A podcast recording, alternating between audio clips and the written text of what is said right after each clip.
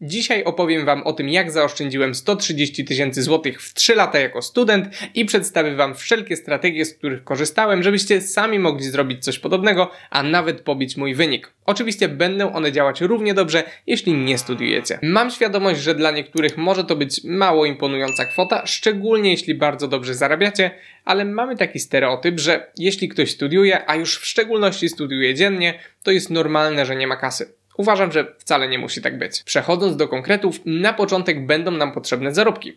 Na starcie nie muszą to być jakieś niesamowite prace, ważne jednak, żeby mieć jakieś źródło dochodu.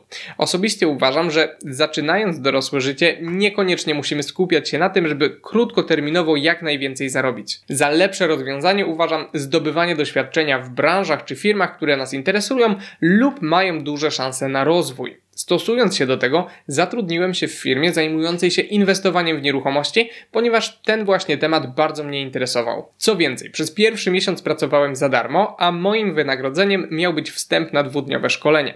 Wiem, że dla części osób może to się wydawać nie do pomyślenia, ale ja uważam, że to był fajny układ. To do czego dążę, to że pierwsza praca powinna albo pomóc Wam odkrywać swoje zainteresowania, albo dawać szansę na rozwój.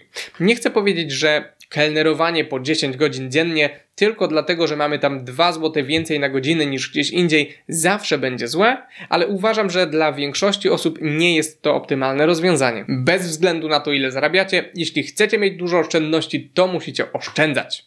Bardzo odkrywcze zdanie teraz powiedziałem. Naprawdę. U mnie podejście do oszczędzania było bardzo proste.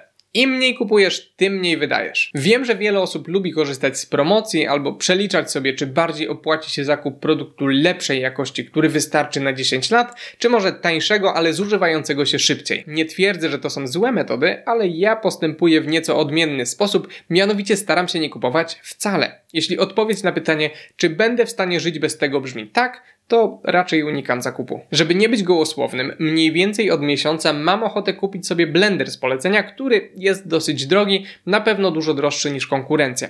Stać mnie na niego, ba, mam na koncie tyle pieniędzy, że mógłbym sobie kupić 100 takich blenderów, a mimo to przez ostatni miesiąc sprawdzam, czy mogę żyć bez niego i wyobraźcie sobie, że tak, liście szpinaku, jarmuż czy rukole kupuję i jem od tak po prostu na surowo. To jest jednak nic, bo na początku studiów, kiedy znacznie mniej zarabiałem, potrafiłem wariować nie tylko jeśli chodzi o większe wydatki, ale też o kompletne pierdoły. Potrafiłem na przykład zorientować się, że nie mam pieczywa w domu, wejść do żabki, którą miałem pod nosem i zobaczyć, że cena bułki to na przykład 80 groszy, ale ze względu na to, że moim zdaniem nie była warta więcej niż 40, wyjść i siedzieć głodnym, aż będę musiał iść na większe zakupy do innego sklepu. Wszystko to oczywiście mając do dyspozycji co najmniej kilkanaście tysięcy złotych na koncie.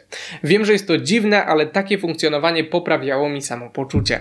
Kilka osób użyła w przeszłości w moim kierunku określenia ascetyczny i nie jest to zupełnie bezpodstawne. Po prostu oszczędzanie mam we krwi. Dobra wiadomość jest taka, że wy, broń Boże, nie musicie tak robić. Najważniejsze, żeby nie wydawać pieniędzy na głupoty, które nie są wam potrzebne i nie przepłacać na większych zakupach. Nie kierujcie swojej uwagi na takie pierdoły jak ja, bo dużo korzystniejsze będzie dla was skupienie się na podnoszeniu kwalifikacji, zwiększaniu zarobków czy szukaniu okazji. Szkoda czasu.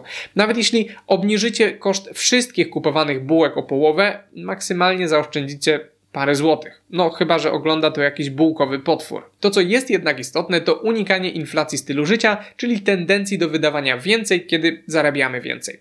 W trakcie studiów udało mi się czterokrotnić zarobki, nie wiem, czy w ogóle jest takie słowo, ale jednocześnie utrzymać wydatki jedynie na lekko podwyższonym poziomie. Najprostszym sposobem na uniknięcie inflacji stylu życia jest przy każdej podwyżce, jaką sobie wypracujecie, przeznaczyć połowę środków na poprawianie warunków życia, ale drugą połowę na inwestowanie.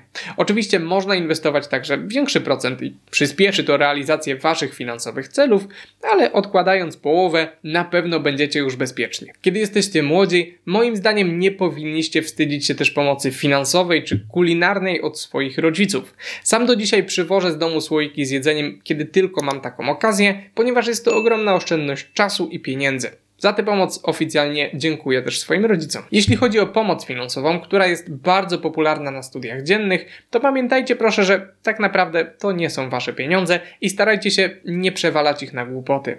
Jeśli macie taką szansę, to prawdopodobnie najlepiej będzie całość zainwestować. A skoro o tym mowa, to na tej playliście w prosty sposób omawiam podstawy inwestowania i serdecznie zapraszam Was do jej sprawdzenia.